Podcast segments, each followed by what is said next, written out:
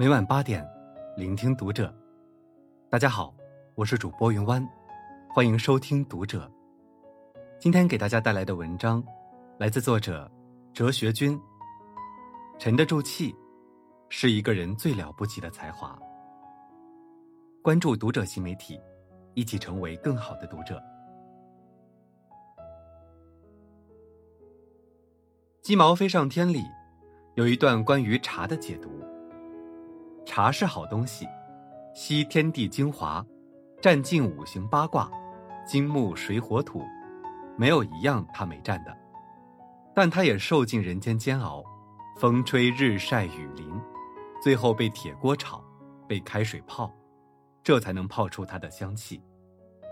细细品味，便能发觉其中深意。我们行走于世间。正如茶的一生，做人唯有沉得住气，历经千锤百炼之后，才能感受到岁月回馈的甘甜。逢人藏得住事。古人云：“独处时守心，群处时守嘴。”对有些人而言，大多时候或许还能守得住心，但却管不住自己的嘴。不久前。朋友小静收拾东西离开了工作两年的公司，她怎么也没有料到，疫情期间自己天天在家加班，最终竟被上司炒了鱿鱼。小静是一个自来熟的人，和朋友坐在一起时，她总有聊不完的话题。一次下班后，她看同事心情不佳，便主动过去聊天，这才得知，同事与丈夫产生了一些矛盾，正在考虑要不要结束这段婚姻。同事再三叮嘱他不要将此事告知他人，可是第二天，小静就在和别人的闲谈中提起了这件事。很快，全公司都在传那位同事要离婚的消息，事情还传到了同事丈夫的耳中。本来已经和解的夫妻两人，又因此大吵了一架。后来，小静的公司来了位新人，还没认识几个月，小静就常常在他面前吐槽上司。抱怨公司制度，结果人家步步高升，自己几乎断送了职业生涯。社交场合，最怕的不是遇人不淑，而是交浅言深，做不到谨言慎行，迟早要吃亏。逢人只说七分话，不可全抛一片心，留下三分神秘感，是我们赠予这世界的礼物。生而为人。先要管住自己的嘴，才能沉得住气，守好自己的心。遇事稳得住心。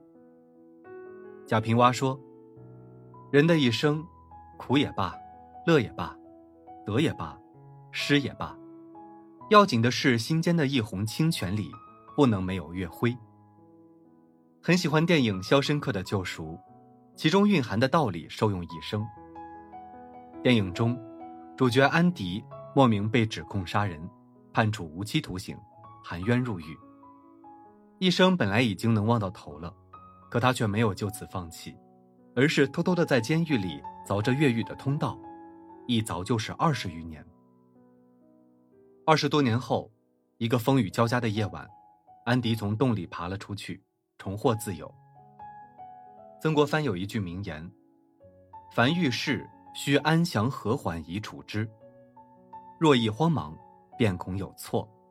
盖天下何事不从忙中错了？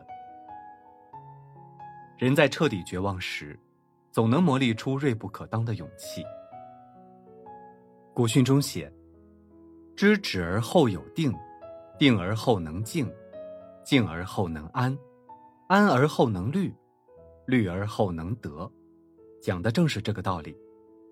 真正厉害的人，都懂得厚积薄发，等待时间，稳住心神，有朝一日必成大器。生气时兜得住火。很多时候，我们都在为了不值得的人或事与自己较劲，伤神又伤身。生气时兜不住火，让情绪肆意发散，最终伤人伤己，得不偿失。拳王邹市明。在职业生涯中多次夺冠，被众人熟知。在他成名前，一次参加业余拳赛时，遇到了一位南美的拳王。比赛规则是以点数计胜负，主要看击打的部位和次数。比赛一开始，双方都很谨慎，谁也不主动进攻。很长时间过去了，观众渐渐不耐烦，纷纷起哄，让南美拳王快点出拳。有人甚至讥讽邹市明，说他太怂了，不敢主动出击。慢慢的，南美拳王开始有点节奏不稳，逐渐露出了破绽，而邹市明。始终保持最初的心态。趁着南美拳王情绪不稳，邹市明连续出击，获得了胜利。采访时，邹市明说：“人生如打拳，就是需要点城府，沉得住气。”《寒山拾得忍耐歌》中有段对话让人印象深刻。寒山问：“世间有人谤我、辱我、轻我、笑我、欺我、贱我。”当如何处置乎？实德答道：“你且忍他，让他，避他，耐他，由他，敬他，不要理他。再过几年，你且看他。流水不争先，争的是滔滔不绝。能控制好情绪的人，定能事事处变不惊，终能掌控自己的人生。人生浮沉，起起落落乃常有之事。”站在高处时，不沾沾自喜；跌落低谷时，不自甘堕落。每一个经历愁肠百结时，还能坚毅前行的人，最终都能突破重围，走出阴霾。行到水穷处，坐看云起时，沉得住气，才能走得更远。后半生，愿你我都可以像《菜根谭》里写的那样。